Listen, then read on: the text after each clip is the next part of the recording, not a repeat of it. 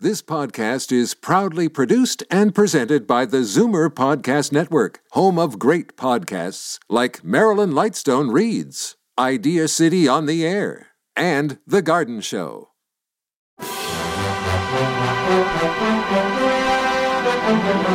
It's Zoomer Radio's Theater of the Mind with Frank Proctor. Open your mind as we fill your head with amazing thrills, chills, and laughs. Theater of the Mind. The best love programs from radio's golden age. Only on Zoomer Radio. Now, here is your master storyteller, Frank Proctor. Well, thank you, and welcome to the show. First of all, a big shout out to Dave Kelly, a regular listener from Iowa who really enjoys Frank Lovejoy's portrayal of Randy Stone, a nighttime reporter for the Chicago Star on Nightbeat.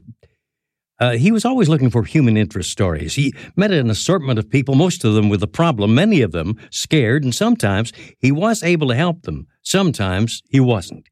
It's generally regarded as a quality show, and it stands up extremely well, does Nightbeat? Frank Lovejoy was a powerful and believable actor with a strong delivery, and his portrayal of Randy Stone as tough guy with humanity was perfect. The scripts were excellent, given that they had to cover much in a short time, and there was a good supporting cast along with orchestra and sound effects, too. So here's the episode of Nightbeat entitled Girl in the Park. Night beat.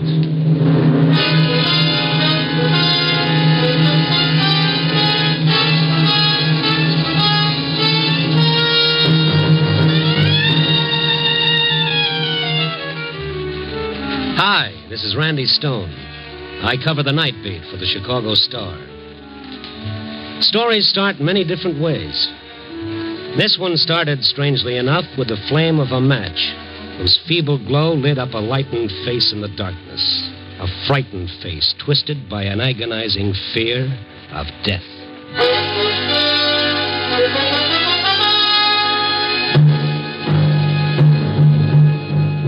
Night beat. Starring Frank Lovejoy as Randy Stone.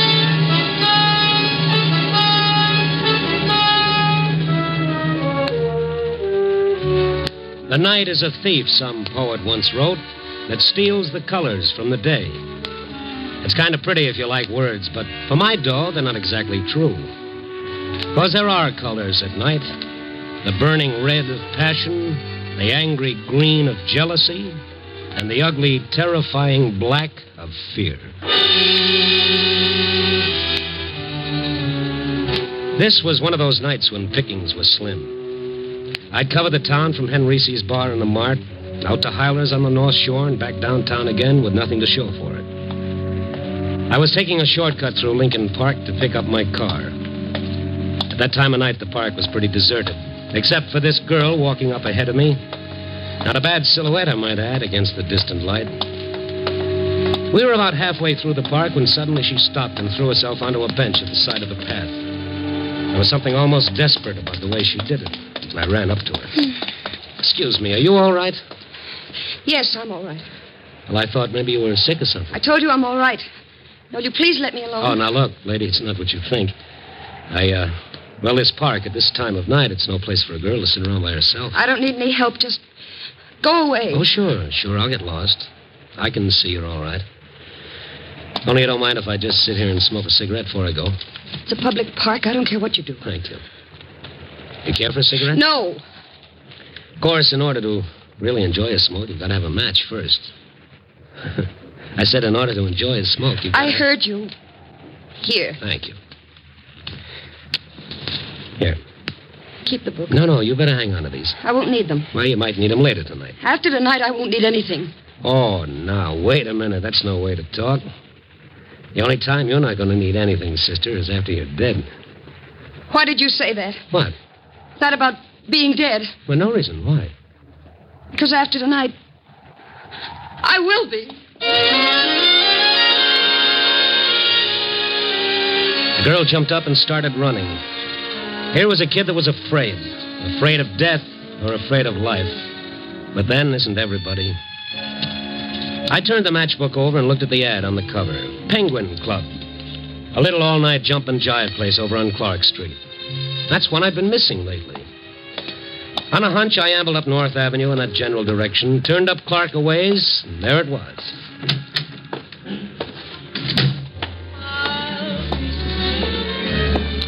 It was good to get inside out of that wind.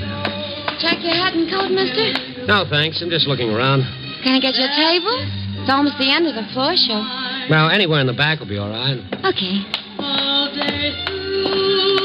The hat chick girl, hostess or whatever she was, walked me through the bar to the edge of the main room. And then I stopped and really did a take. Out in the middle of the dance floor, under a little baby spot, singing in front of a five piece band, was Little Miss Desperate from the park. Nice voice, don't you think? Yeah, yeah. Who is she? Oh, that's Franny. Fran Fowler. Had you been in here before? Not for quite a few months. Of course, she hadn't got much experience yet. From out of town, hmm? Someplace over in Wisconsin. Not bad looking, huh? Hmm. In everything. Say, what's wrong with her? Gee, I don't know. I can't. Well, how do you like that? Come on, folks, come on. Let's give the little girl a great big hand. Nothing like a real sad song to wind up a real sad act, especially for a real sad tomato type tomato. no, no, no, no. It's all in fun. So let's dance now. Come on, you lucky guys and girls. Get over here. Move around. Hiya, Becky. You got yourself a live one, huh? Hello, Tommy. this is Tommy Mason. Eh? Either one. Yes, yes, he's quite the one, all right. Gee, Tommy, you, you sure covered up for Franny, all right. Never let down. Keep 'em going all the time. That's show business. You know how it is, mister. Oh, yes, yes, I've heard. The show must go on. It's a new saying. Ah, you gotta keep 'em laughing. Honest, mister, he's this way all the time. What a joker. Now, look, about that girl. Franny? Yeah, Franny. What seems to be the trouble? Well, that's hard to say, pal. Maybe she just found out she ain't no Dinah Shore, and she sure ain't. Tommy, you killed me. Now, seriously, fella. Fella, why would a girl break up that way in the middle of her number and start to cry? Ah, could be she got a cinder in her eye. But just to make sure, I'll go ask her. See you later, Tommy. Come on, fella. How's about buying a girl a drink? Oh, sure, sure, in a minute. Um, about this Franny. Look, do we have to talk about her? I, I thought you came in here for some fun. Maybe I get my fun wondering about people. What time's the next floor show? Next one's a two, then four, Oh, they're not kidding about this all night business. and still another one at daylight. She's singing all of them? How should I know? She missed most of the 12 o'clock show. Just got here for that last number. Any idea where she lives? A rooming house around on Erie Street. Know the number? 391. You know, you ask an awful lot of questions. Well, that's my business. I'm a reporter, Randy Stone. I might have known it. Look, you're, you're not going to bother her tonight, are you? Of all nights? Tonight? This is the night that Charlie Dane is being executed down at Joliet. What's that got to do with her? Well, how would you feel? Look, Mr. Stone, she's human. This is the night her boyfriend's gonna die.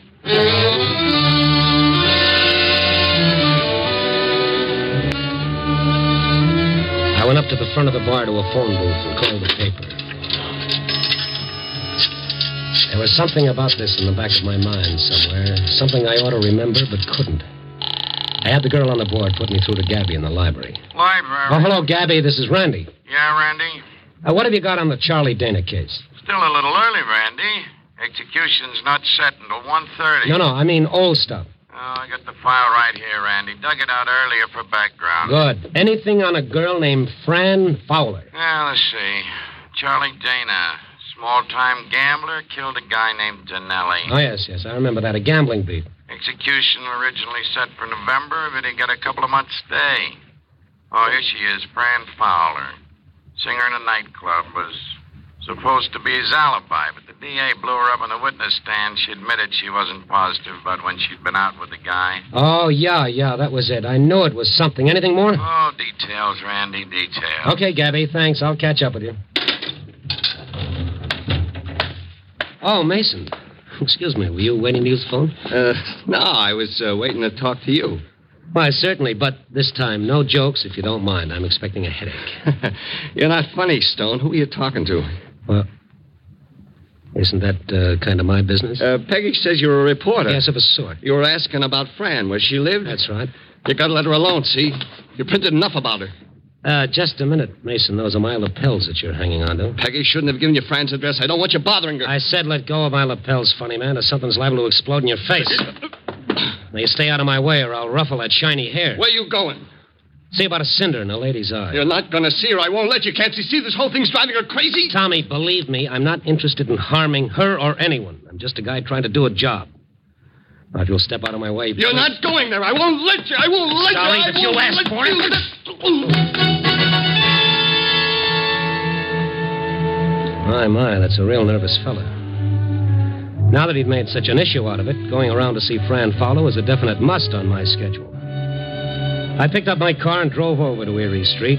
391 wasn't much different from any of the rest of the rooming houses on the block. I got the number of her room from the mailbox and started down the dingy corridor to room 8. I knocked at the door, but there was no answer. I knocked again, and then I smelled gas. Hey, anyone in there? Miss Fowler! Fran! I put my shoulder to the door, and the flimsy lock snapped open. I rushed into the gas-filled room, holding my breath until I could smash open a window and let in some air. And then I saw Fran Fowler, the girl from the park, lying across the bed. And on the table beside her, one of those two burner gas stoves with both jets wide open. I turned them off and started shaking the girl. Miss Fowler, Franny, come on, get up. You gotta get out of here. Let me alone. Look, am I gonna have to carry you? Put me down. You little fool, this room is filled with gas. My, my purse. Where? On the table. Okay, I've got it. oh, Fine thing with a gun in it. give that to me. Outside, baby, outside.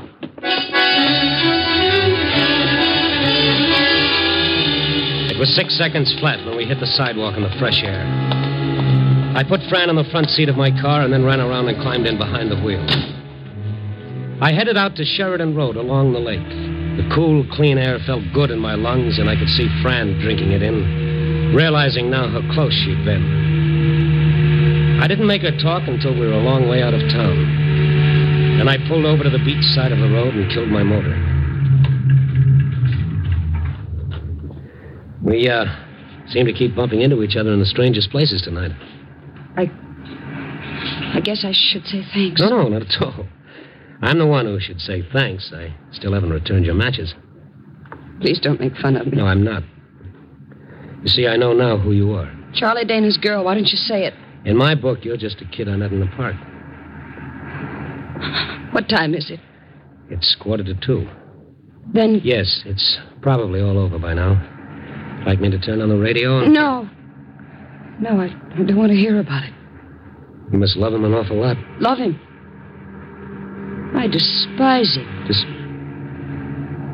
But still, you were willing to alibi for him on a murder charge? I wasn't. I, I told him I wasn't sure of the time I was out with him, but he made me say it was the exact hour when the man was killed. Didn't you realize you might have been perjuring yourself? I didn't lie, I just didn't remember. It might have been like he said. When you're not sure, what else can you do? Yeah, yeah, yeah. How'd you happen to get mixed up with him? I, I didn't know anybody when I first came here. I was lonesome. And he was nice to you. He was. A lot more decent than most of the men who want to take you out when you're working in a club. Then why do you hate him now? I didn't know what he did. A lot of people gamble. I didn't think too much about it. Then we got to going out evenings between shows at the club on my nights off. And the killing happened when you and he were supposed to have been out someplace together? That's what he said. He wasn't arrested until a few weeks after the the trouble. I couldn't remember if I'd been with him during that particular time or not. Well, it's all over now. You did what you had to. That's about all any of us can do. But you gotta forget about it. Put it out of your mind. There's nothing more to worry about. Oh, that's just it. You don't understand. There is. What are you talking about? He promised.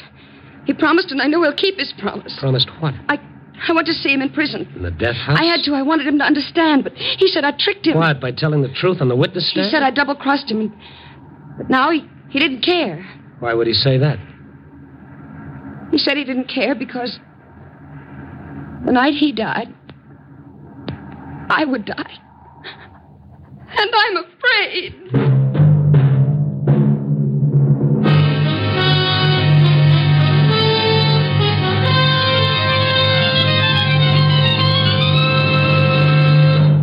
You are listening to Night Beat, starring Frank Lovejoy as Randy Stone.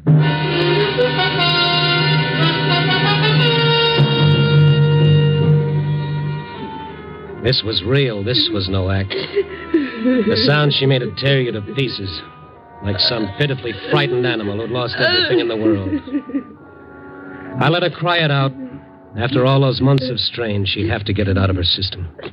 He said the night he died, I died. Sure, sure. So you were scared. Who wouldn't be? But don't you see, that's just a cruel boast made by a cheap hoodlum who's trying to hurt you, make you feel responsible for his own plight. But he meant it. I know he did. Well, maybe he did at the time, but you got nothing to worry about now. You had nothing to do with it.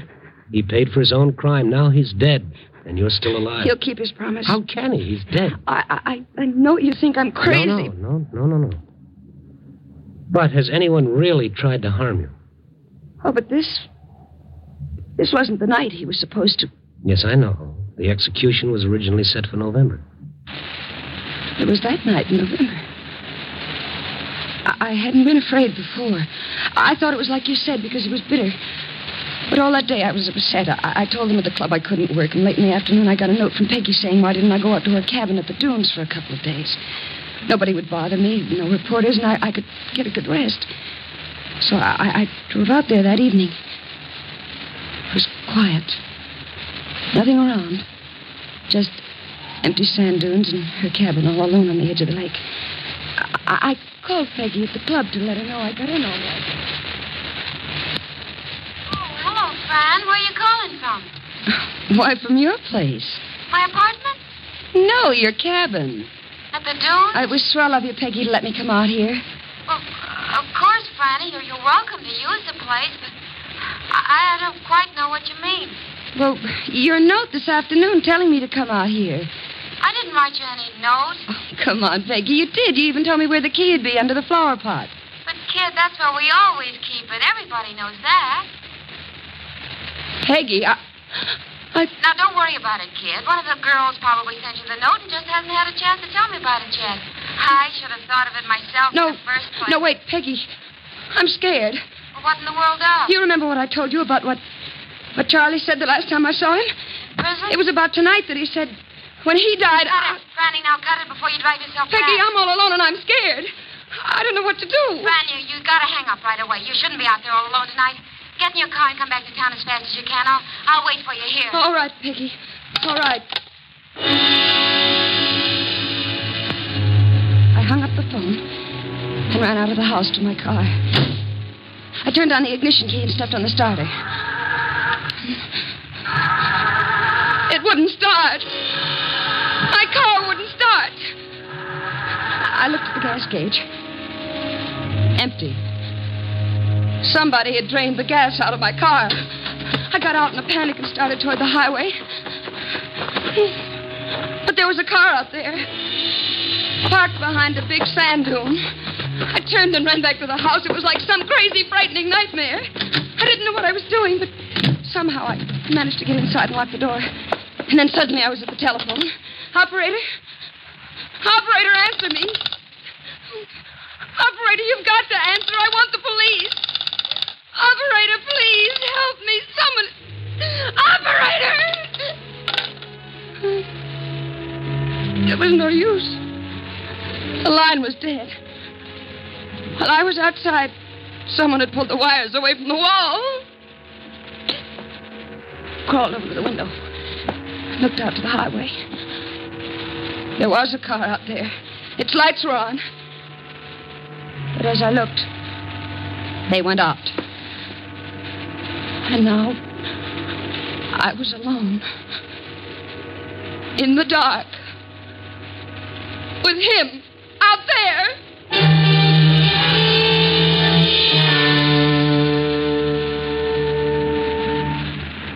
I, I must have passed out. When I came to, it was morning, and, and Peggy was there. She and Tommy had driven out after the club closed to, to find me. But you see, you didn't die that night. But neither did he. Could have been your imagination, you know, this man in the car. No, no, no. The news about this day of execution was on the radio. The man in the car must have heard it and gone away. Did you call the police? They didn't believe. me. Just because I'm a nightclub singer, they said I was trying to get publicity. How about the car not starting and the telephone being dead? According to them, my car was just out of gas, and I must have pulled the telephone wires off the wall myself. In the panic you were in, you could have. But I didn't. I tell you, I didn't. All right, all right. Anyway, it's tonight that we're concerned with. I don't know what to do. I just don't know what to do.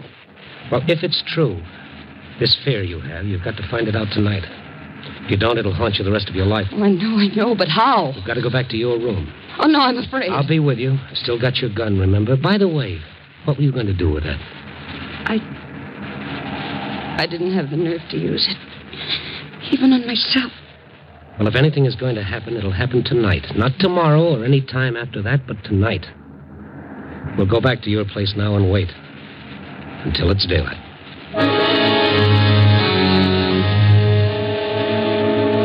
I drove Fran back to the rooming house on Erie Street. There were no lights on anywhere in the building. We tiptoed down the empty corridor to Fran's room, listened at the door a minute, and went in.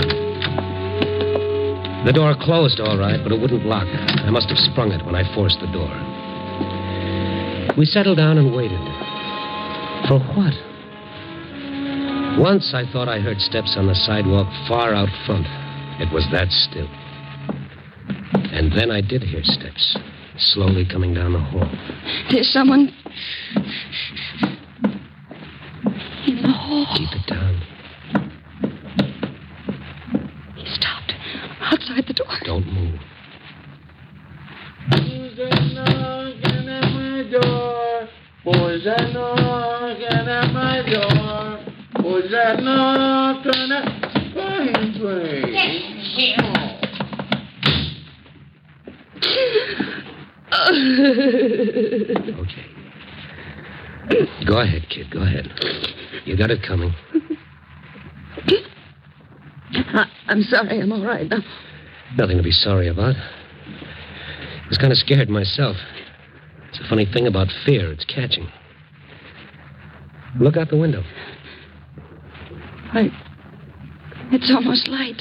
And this all night is gone for good. You see, it was all in your mind. Things you were frightened of. It was nothing, really. You won't be afraid if I go now. No. I've caused you an awful lot of trouble. Oh, now you've cut the howdy. You'll get me going. And the kids at the club, I, I guess I should go back there and let them know I'm all right. What the doctor ordered for you is a little shut eye. I'll stop by on my way and give them the word. Good night. Good night. Oh, here's your gun. You might want to pawn it for a couple of pair of nylons.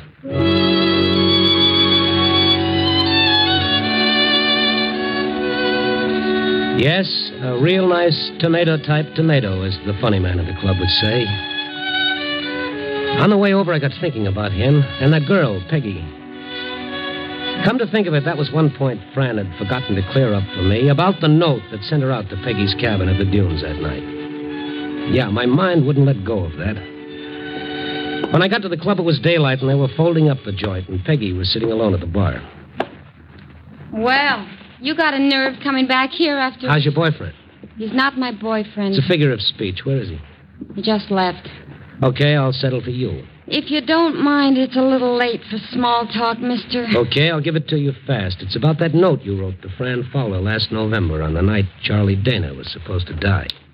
What note? a little late for small talk, remember? I don't know what you're talking about. You don't know anything about a note inviting Fran to stay out at your place at the dunes? I told her I didn't know who wrote it. Or were you telling the truth? Yes, yes, I was. Okay, okay, maybe you were. But you found out later who wrote it, didn't you? No, I. Now tell me the truth. Or would you rather tell the police? All right. I did find out, but it wasn't like you think, Well, who was it? Tommy. Tommy Mason. Tommy Mason, the funny man? His idea of a joke, no doubt. A hilarious joke that might have scared a poor kid to death. No, no, you're wrong. It wasn't a joke. Well, then why? Why did he do it? Because he's in love with her. He made me swear I wouldn't tell her. He, he wanted to wait until the time when she needed him, and, and then he'd tell her himself. Until she needed him. That's how is he going to make her need him? Use a condemned murderer's empty threat to frighten her out of her sanity so she'd need him? Is he crazy? He is where Fran's concerned. Where is he?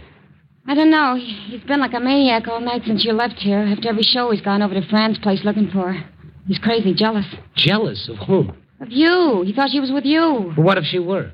This was the night. This was the night he was sure she would need him, and instead she turned to you. Don't you see? Yes, I do now. Thanks. It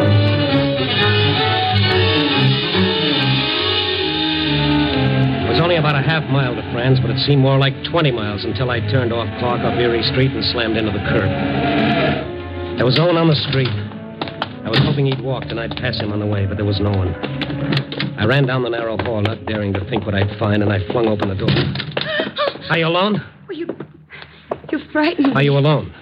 Well, yes, I've been sitting here since you left. I'm too tired to undress. Come on, let's get out of here. Grab your coat. But Never where- mind, never mind, never mind. I'll tell you on the way. I shoved Fran out the door and we started cautiously back down the hall. We got about halfway when I grabbed her arm.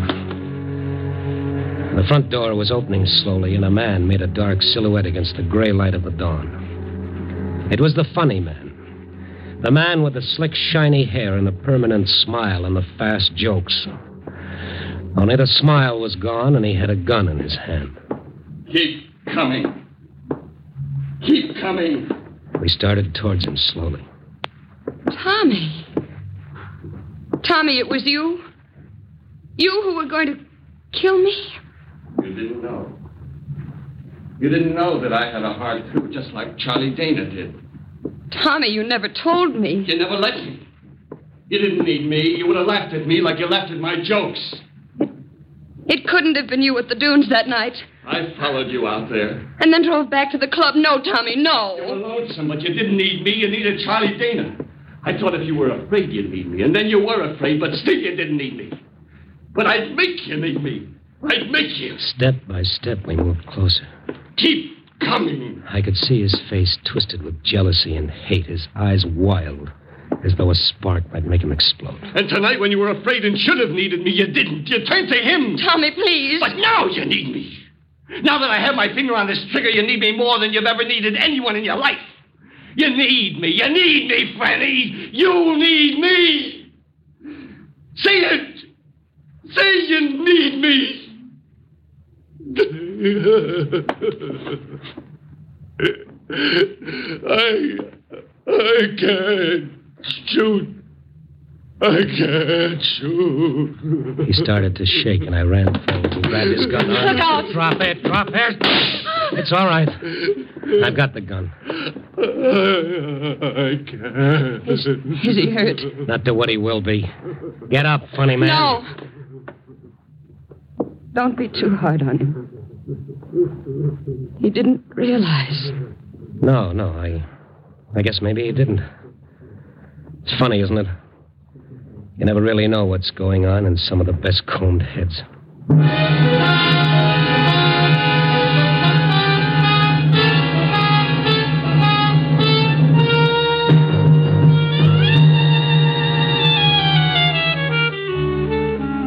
Well, that's the way it goes. A little later than usual this morning. The day shift has already moved in and let the night crew wander off to their own private little beds. Well, at least I got to see the sun come up. And here I sit, still trying to make it all add up. But no matter how I figure it, the only answer I get is you never know about people. Hmm. but bless 'em, maybe that's why we love 'em. See that man walking towards you with a smile on his face? What's he smiling about? Or is it just so you won't notice how he's screaming inside? Hmm. Ooh, trouble with me is I haven't had my coffee yet. Copy, boy.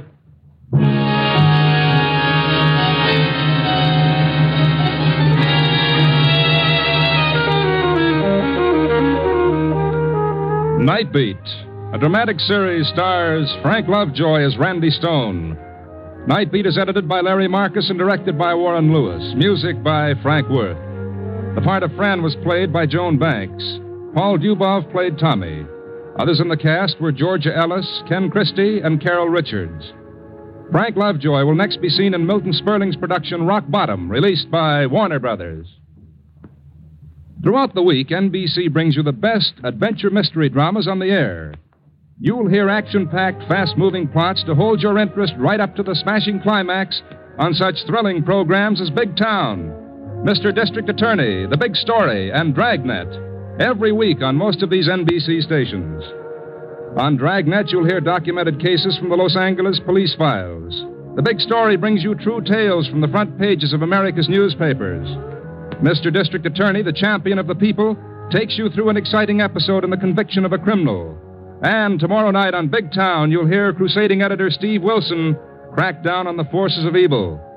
For the best high tension dramas, hear NBC's great mystery and adventure programs.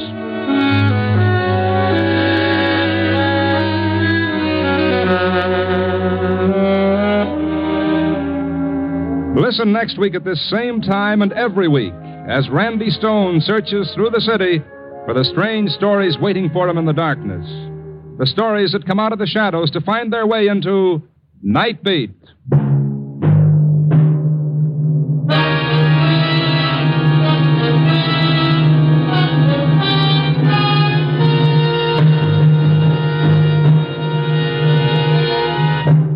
Stay tuned for The Great Gildersleeve next on Theater of the Mind. Time now for Harold Perry as The Great Gildersleeve. Kraft presents The Great Gildersleeve.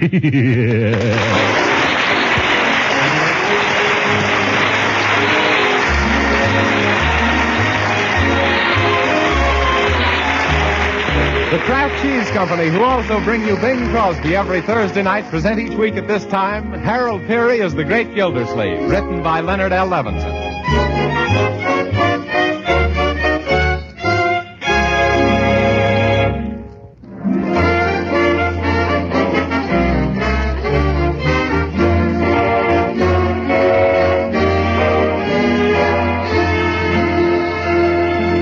And now let's visit our friend, the great Gildersleeve, who's been long noted for his easygoing disposition. In fact, his disposition was so easygoing it finally went.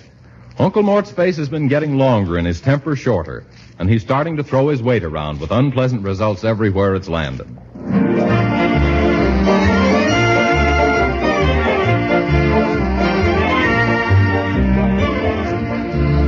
Oh, my goodness, Marjorie, I'm late to the office Oh, again. Good morning, Uncle Mort. Uh, good morning. All right, I'm, am I supposed to starve around here? Where's breakfast? Bertie, breakfast. Yes, sir, yes, sir. Uh, what do you start off with? Grapefruit, cantaloupe, strawberries, orange juice. What's the trouble? Don't the stores still sell prunes? Oh, I thought you were sick and tired of prunes. Whatever gave you that idea? Oh, yesterday morning you flung yourself out of the house saying you're fed up, and I asked Leroy what the trouble was, and he says you full of prunes. Oh, Uh, Excuse me, folks. I gotta hurry to Oh. school. Yeah, Uh, come back here, young man. School doesn't begin again till next September. Just my luck.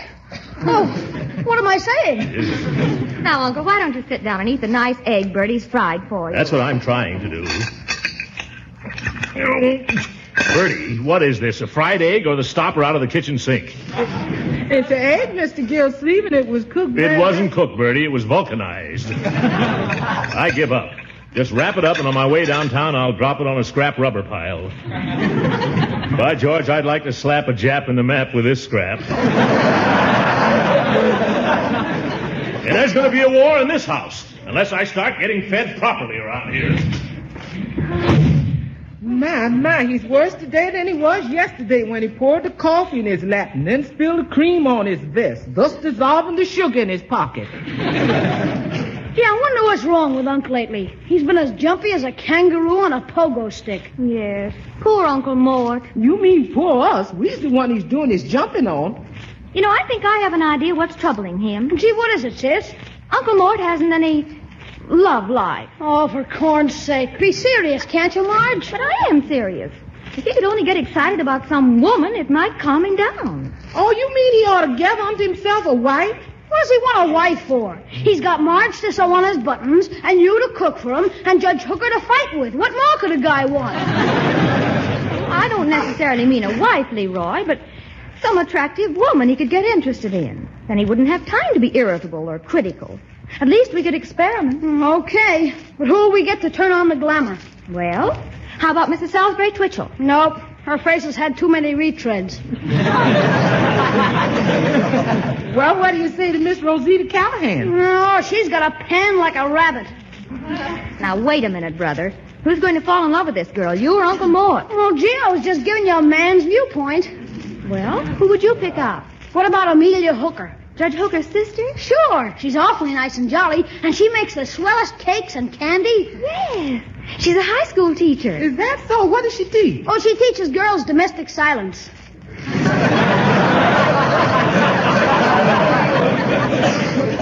Gee, this'll be a cinch. I don't know about that. You can't make a silk purse in a pig's eye. now, building up a romance for your Uncle Mort ain't gonna be no picnic. Picnic? That's it. We'll have a picnic on Sunday and invite Judge Hooker and his sisters. Uh-huh, and I'll make some of my famous potato salad. That ought to bring Judge Hooker. And I'll ask Amelia to bake one of her luscious cakes. That should bring Uncle. Yeah, and it'll probably bring all the ants, too.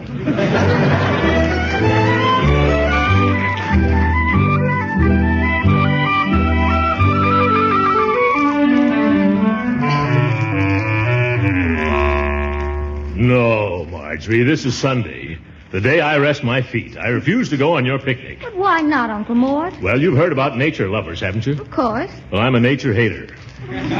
Rocks, skunks, snakes, bees, swamps, mosquitoes. You can take all of them and give them back to the Boy Scouts and tell them to give them back to the Indians. Oh, but Uncle Mort, think of all the fun we'll have at Underwood Falls. Eh, What fun. Grinding the rubber off our tires? No, we're saving rubber. We're taking the excursion train. We? Eh, Who all's going on this pickle and potato salad promenade? Well, there's Leroy and me and Judge Hooker and his sister. Judge Hooker, yeah. that- Is Amelia Hooker going too? Mm-hmm. And she's baked the most delicious devil food cake. For you, incidentally. For me. But why devil's food?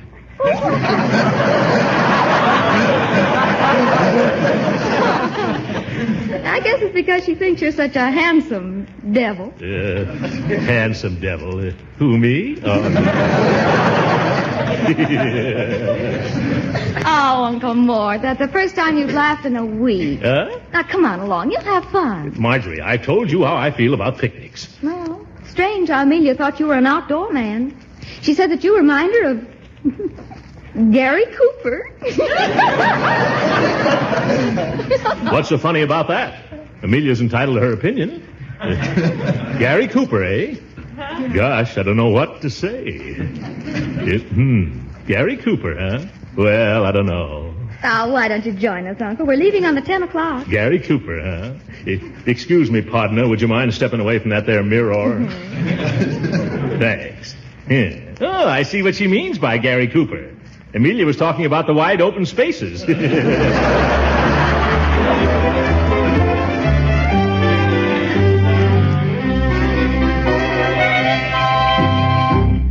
Oh, my. Isn't this beautiful? Mighty pretty country hereabouts, ma'am. The air is so fine and clear.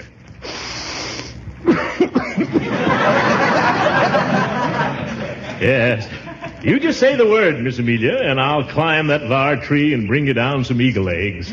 Oh, no, thank you, Mr. Gildersleeve. Well, then, can I fetch you some more uh, tater salad? Oh, no, not another thing, Mr. Gildersleeve. Now, Miss Amelia, no need to be formal. Just call me Throckmorton. All right, Throckmorton. Sounds mighty like music hearing you say it, ma'am. Uh, mind if I sit alongside of you here? Uh, no. Oh, that's all right. Don't move. Yeah. Excuse me, Miss Amelia, but whereabouts did you put that devil's food cake? Well, I put it right where you... Never mind.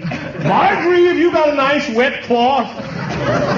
Oh, Throckmorton, what a shame. Yeah, that was a darn good cake. Why can't you be more careful where you put your circumference, you you big pudding punch? Now, Horace Hooker, stop insulting Throckmorton. Oh, I don't mind. Come, Miss Amelia, let's wander down to the pond and look at the water lilies. Be careful, Amelia. Don't let the big bullfrog sit on the lily pad. Why, that little uh, uh, joker. Oh, look, aren't they pretty? Would you like some? I'll wait out and get them for you. Oh, no, Throckmorton, you'll get your shoes wet. Oh, no, I won't. I'll just take them off. And my socks and uh, roll up my trousers. Now, be careful, Uncle Mort. Eh, don't worry. Ooh, the water's cold, isn't it? No, Daniel Boone, it's just your feet that are cold. I'll show you, Hooker. In just a second, Amelia. I'll have your bouquet in just a...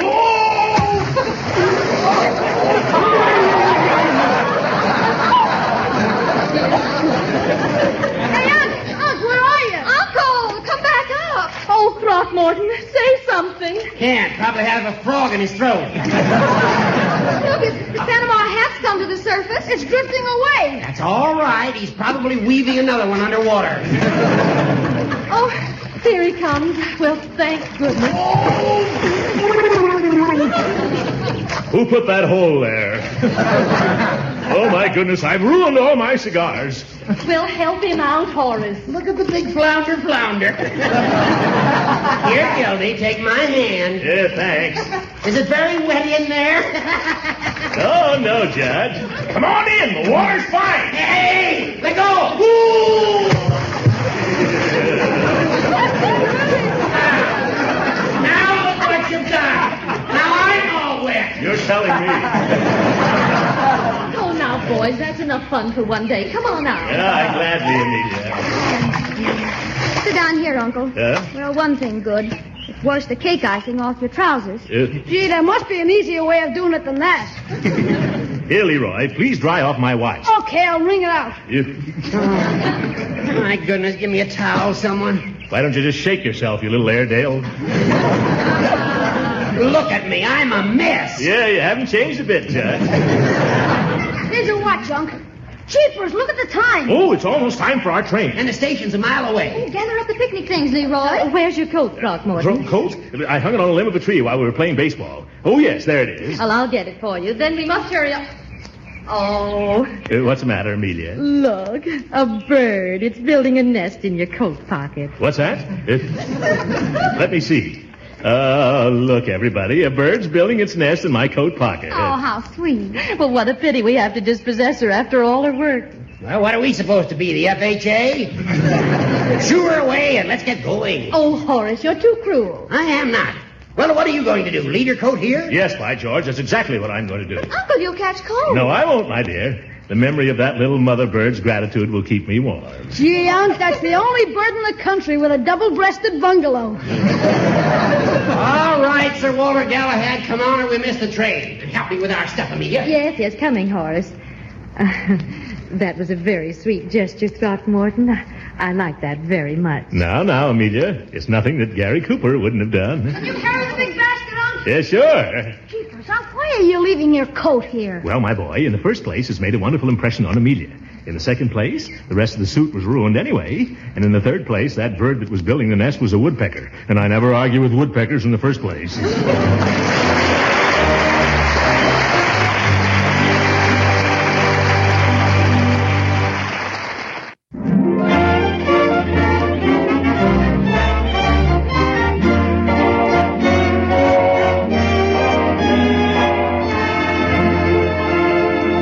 Love, like mumps and measles, hits awfully hard when it hits late in life, and Throckmorton P. Gildersleeve has it bad. For the past week, Uncle Mort has been wooing and wowing Amelia Hooker. It's reached the stage where he's writing poetry. Now we find the Summerfield Shelley reciting a sonnet written especially for the fair Amelia. If this were in the days of old, and I a knight so brave and bold, I'd storm your castle, Miss Amelia, and on my charger I would steal you. do you like that one? Oh, undoubtedly, Mr. Gilsleeve. Yeah, thanks, Bertie. Or do you think she'd like this one better? It- Two eyes are blue, cheeks soft as silk, a skin as white as grade A milk, a neck as graceful as a swan, a step as dainty as a fawn. The girl I mean is quite a looker. Her name is Miss Amelia Hooker. Well, Mr. Gilsleeve, it's hard to choose between the two of them. You sure is some versifier. It- do you mean versifier? No, it's a fire on account of that hot poetry you write. I bet you could get a job poetizing greeting cards. Oh, I suppose I could, but I don't want to lose my immature standing. Incidentally, Bertie, don't mention a word about this to anybody, will you please? Oh, no, sir. Uh, I wanted to get your reaction because I'm going to take Miss Amelia for a stroll through the park tonight and read her 15 or 20 of the poems I've written. There's going to be a wee fiddle moon. Hello? Is anybody home? Uh. Oh, there you are, Bertie. I just came over to borrow a pan to put under our sofa on account of the fellow she's calling on me tonight is such a drip. Oh, Mr. Gildersleeve, how's the big romance between you and Amelia coming along? what are you referring to, Dottie? Oh, I heard all about your big moment. It's all over town like a newspaper in a high wind. Where did you hear this rumor? Well, the operator at the beauty parlor told me, and she had it from one of her customers whose sister-in-law has a maid that worked next door to the judge's law clerk, and she got it straight out of Erskine Star's column in the afternoon paper. It what? Mm-hmm. It said, what big businessman, size 48 stub, is, is that way about the charming sister of a prominent jurist? It looks like a romance of April and November. Oh,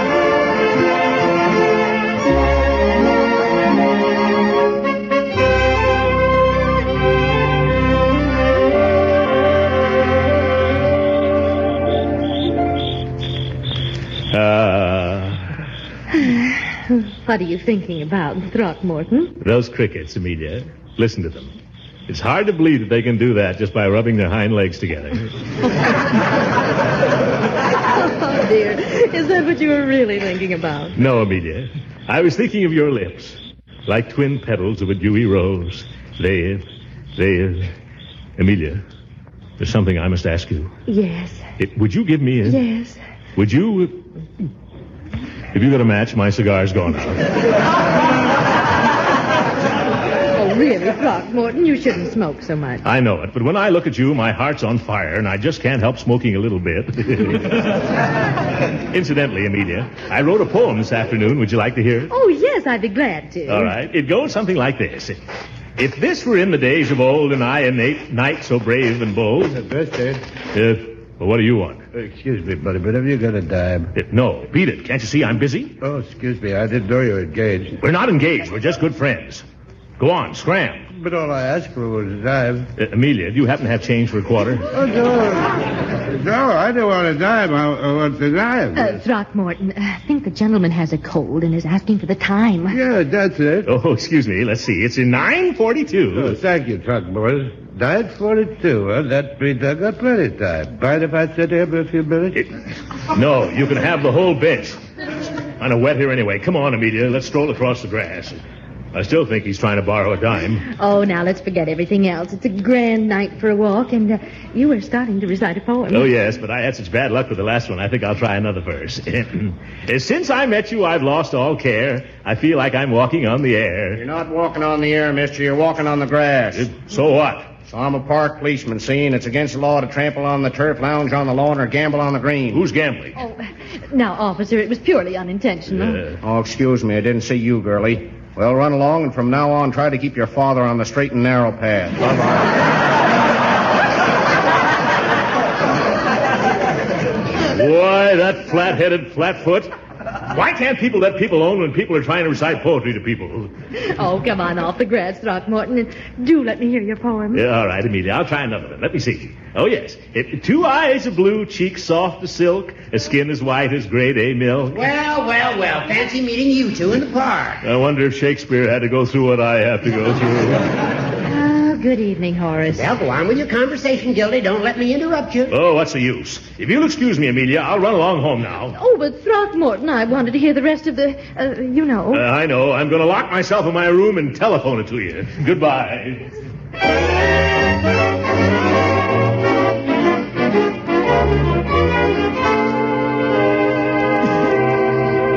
Ah, ee. Are you feeling all right, Uncle Mort? Never felt better, my dear. Why are you making those painful noises? I'm practicing some singing exercises. Don't tell anybody, but tonight I'm going to serenade Honey Bun. Uh, I mean, Miss Hooker. Uh, You've certainly been in there pitching the woo, Uncle. Uh, pitching the what? The woo, stringing a line, making with a heart throb. If, if you're referring to my tender passion for Miss Hooker, Marjorie, yes, I've been giving Cupid the jive. How's everything going? Not so well. Last night I hit a You snag. did? Uh huh. The snag's name was Judge Hooker. You didn't actually hit him, did you, Uncle Mort? If, if I didn't, then why is my mandolin all caved in? I smacked him right in the middle of his veranda. But why, Uncle Mort? Well, he made a big fuss just because I was strumming a few tunes to Amelia. Not that it was very late at night. Couldn't have been much later than three.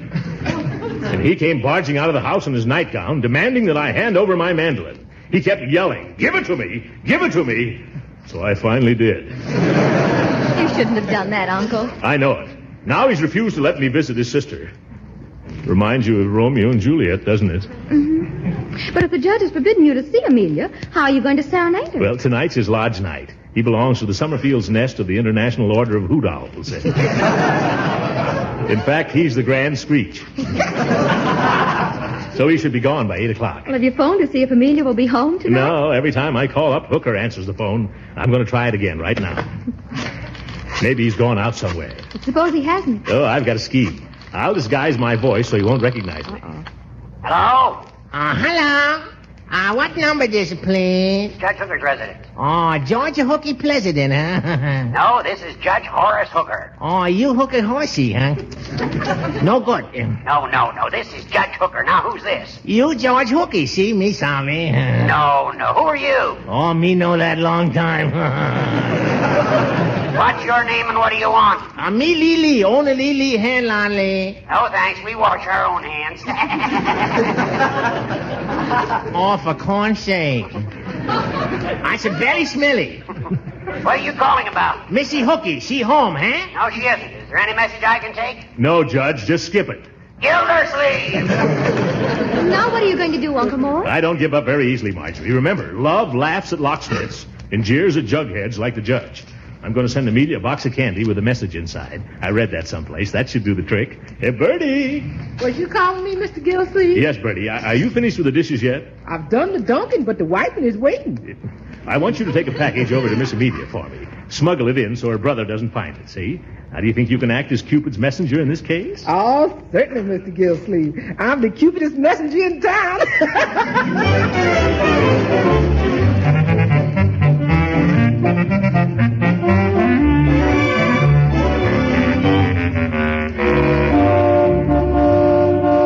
Hey, Judge, hurry. It'll be late to the meeting. I'm coming, Ralph. After all, they can't start until the grand screech arrives. No, but if you're late, they're liable to elect a new one before you get there. Oh, they couldn't do that. Oh, no. If I remember correctly, that's how you were elected. Yeah, but the first thing I did was to change that rule. Yeah, well, hop in. Wait a second. Someone's coming to the house, I think. Oh, hello, Bertie. Oh, he- hello, Judge. What have you got there? Something for me? Uh, no, no, sir. Then it must be for Miss Amelia. Yeah, that's it. It's for Miss Amelia. Fine. Just give it to me, and I'll take it into her. But I've had strict instructions to put it right in my own hand. Well, she's upstairs, and there's no use making her come down to answer the door. I'll take it. I don't know whether that's right for me to do it. Well, just give me one reason why not. Okay, I'll give you a reason, but I have to go home to get it. Fine. now, just a second. There's no use you lugging that package all the way home and then back here again. Just leave it with me until you come back. All right, so here it is. Thanks, Bertie. I'll take good care of it. That's mighty considerate of you, Judge. Hey, what's the idea? That's Gildersleeve's cook. I've forbidden him to see my sister, and dollars to donuts, this package is something he sent her. What are you doing? Foiling Big Gildersleeve. well, well, well. Chocolates. Huh. Have some, Ralph. Hey. Oh, look, a note. Let me see. Listen to this. Dearest darling Moonflower, I've phoned and called to see you all day long. Ah, but in vain. And who has so cruelly kept us apart? Your brother, the little tinker. Hmm. Something's wrong with the S on his typewriter. I'll fool him. Tonight, when old Sourpuss is playing Hoot Owl, I'll glide beneath your window and let the golden notes of song pour out of my throat. Your fluffums wuffums. Say, Judge, what are you going to do? First, we're going to finish eating this candy. Then I'm going to get Amelia out of the house on some pretext or other. Then you and I are going upstairs and fill every pot, pitcher, and bucket in the house with water. Why? Well, when Fluffums Wuffums pours the golden notes of song out of his throat, we're going to pour the water out of the window.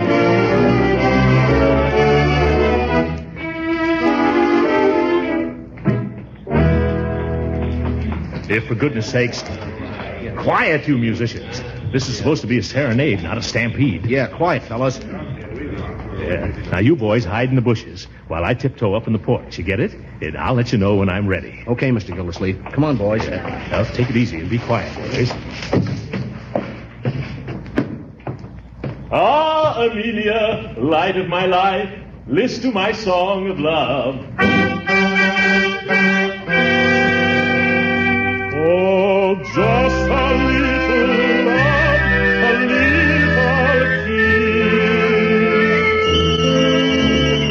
Just an hour that holds a world of bliss. Eyes that tremble like the stars above.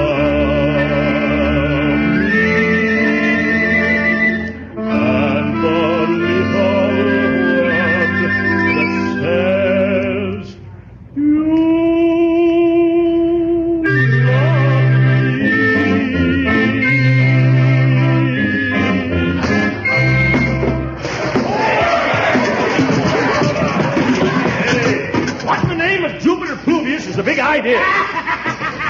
It's me, Gildy. Yeah. I hope you're dripping wet, you great big drip. Is that so? Well, you never touched me. I was here in the porch swing all the time. Yeah. Yeah, but you got the whole band. We're all doused. Now let's hurry, you fellas, right from making all that noise. Oh, by the way, Hooker, that's the policeman's band. What? Fix yourself up pretty, Judge. You're about to have visitors. I don't care. At least my sister never got to hear you. Oh, no? Who do you think this is sitting in the porch swing with me? Rudy Valley?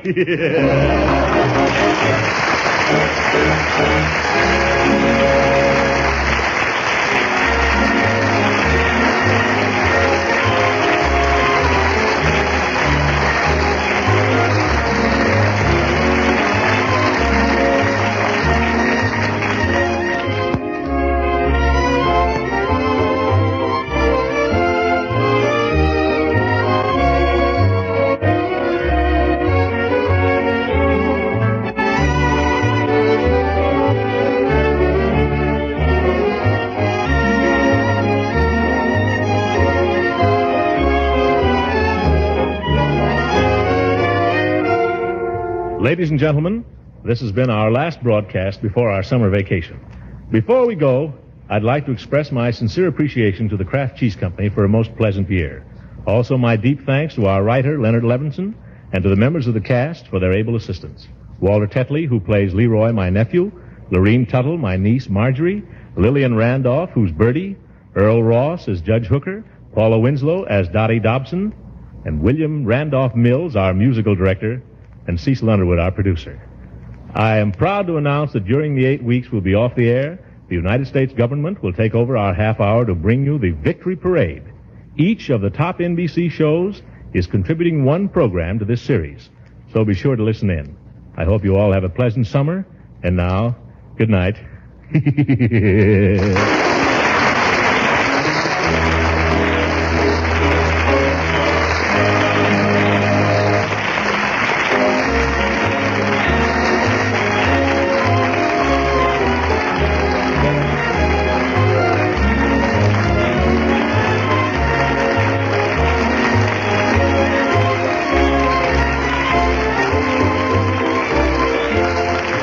Original music heard on this program was composed and conducted by William Randolph.